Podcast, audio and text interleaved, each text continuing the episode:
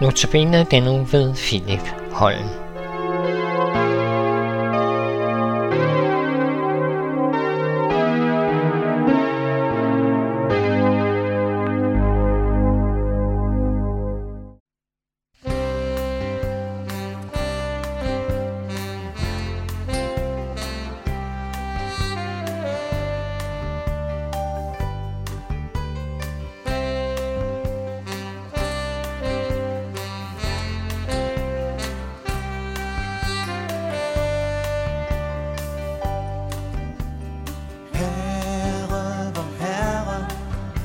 Hvor herligt er dit navn på den hvide jord. Herre, hvor herligt er dit navn på den hvide jord. Du som bredte din højhed ud over himlen, hvor herligt er dit navn på den hvide jord.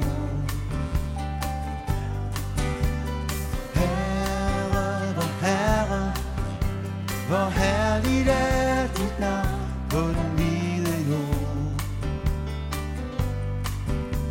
Af spædets og diernes mund har du rejst dig et værn. For af spædets og diernes mund har du beredt dig lovsang for dine modstanders skyld. For at bringe til tavshed med fjende og hævner. Herre, hvor herligt er dit navn på den hvide jord. Herre, hvor herligt er dit navn på den hvide jord. Når jeg ser din himmel, fingres værk, månen og stjernerne, som du har skabt. Hvad er der et menneske? Hvad er der et menneske, at du tænker på ham?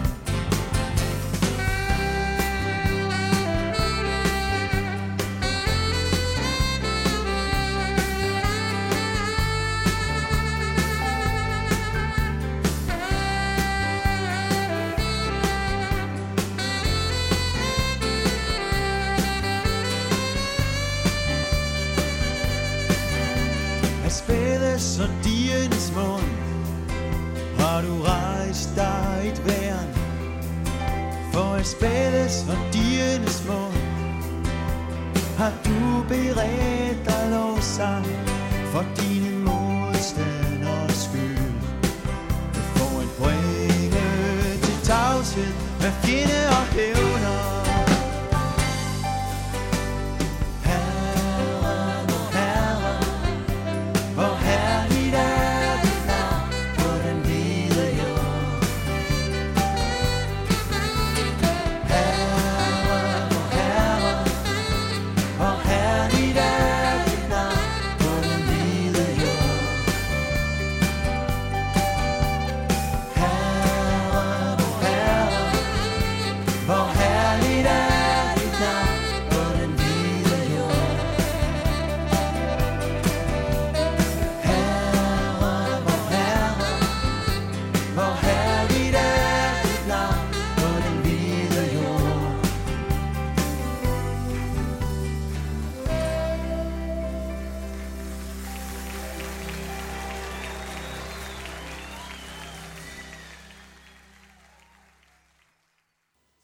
Vi har lige hørt salme 8 af Berakka.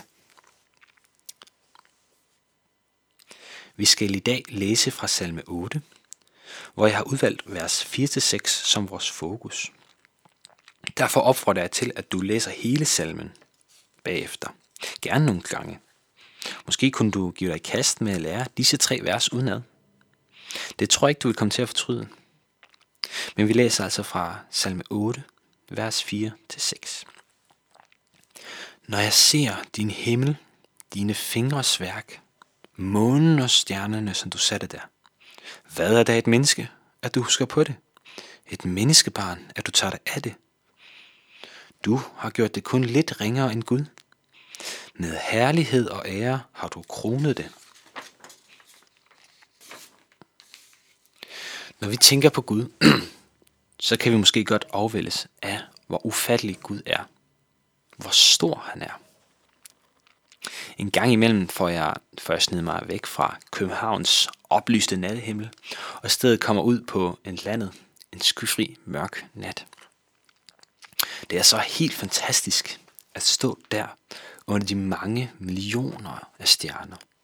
Og jeg kan godt tit bare blive helt forgabt i at stå der og kigge op. Det imponerer mig hver gang.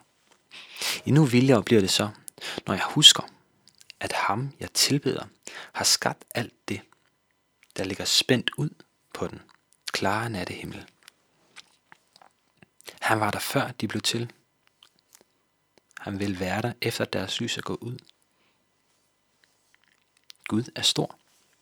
Samme tanke kan man også få, hvis man er så heldig at komme op på en flyvetur flere kilometer op i luften.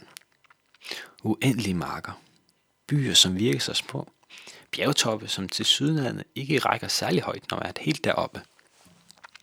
Helt fantastisk, men også lidt skræmmende. For begge disse to eksempler eller oplevelser peger også på, hvor lille jeg er. Hvor betydelig jeg er i forhold til alt det her.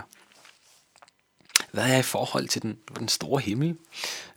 Hvem er jeg i forhold til landskabet, der strækker sig ud over tusinder af kilometer fra flyvinduet? David skriver i salmen, at på trods af,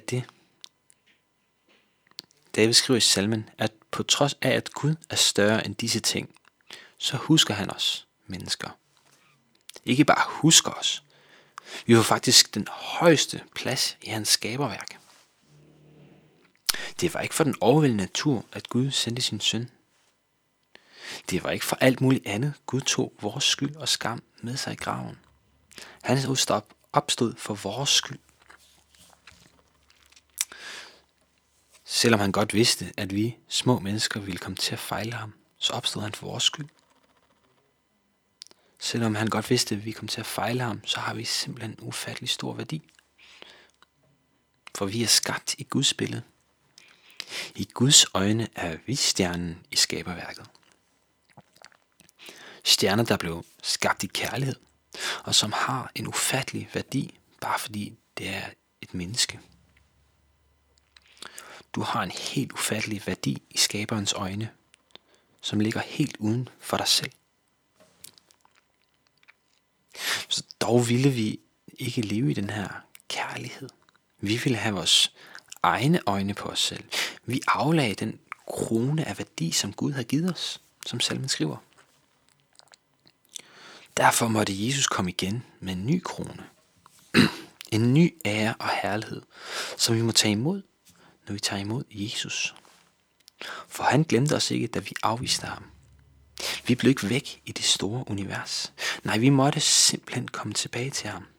Stjernerne og jorden var ikke nok for Gud. Han havde brug for sit menneske helt tæt på, selv når de ville gå deres egen vej. Han ønsker, at du er helt tæt på. Du er for værdifuld til at lade gå. Så hvis du ligesom mig en dag befinder dig under stjernehimlen, eller har sat dig i et sæde i en flyvende maskine, så husk på, når dit øje ser de enestående ting, at Gud står bag det. Den Gud, der står bag det, ser også dig som værende langt mere værdifuld end tusinder af stjerner og kilometervis af landskab. Du er ikke ubetydelig. Når jeg ser din himmel, dine fingres værk, månen og stjernerne, som du satte der, hvad er der et menneske, at du husker på det? Et menneskebarn, at du tager dig af det? Du har gjort det kun lidt ringere end Gud.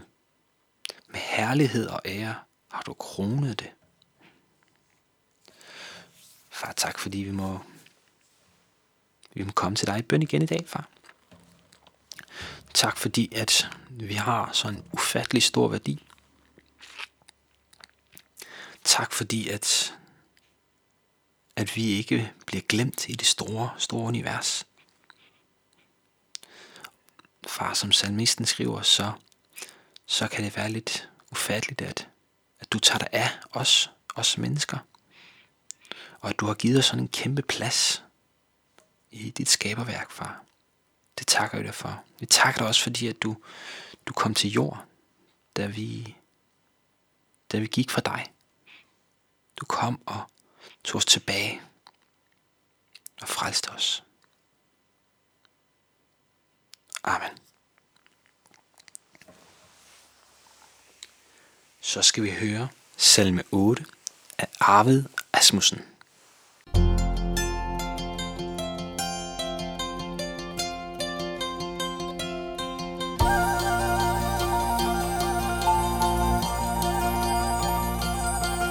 Din himmel, dine fingers værk, alt det skabte overvælder mig. Hvor herlig er dit navn, din måne, sol og stjernepragt kredser over mig og lyser op. Hvor herlig er dit navn, men hvad er da et menneske?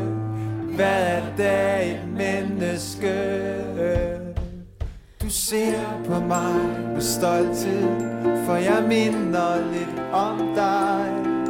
Du glæder dig og kroner mig med herlighed og ære. Du tænker større tanker, end jeg tør åbne for mig selv. Jeg er der dybt taknemmelig for din skaberkærlighed.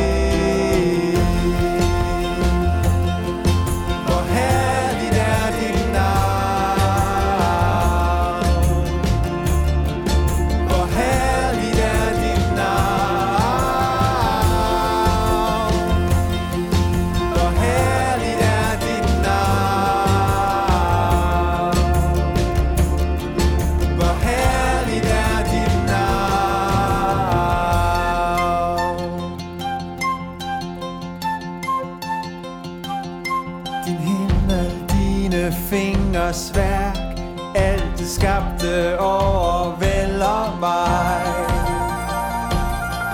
Hvor herlig er dit navn, din måne, sol og stjernepragt kredser over mig og lyser op. Hvor herlig er dit navn, men hvad er da et menneske? Hvad er da? Du ser på mig med stolthed, for jeg minder lidt om dig. Du glæder dig og kroner mig med herlighed og ære.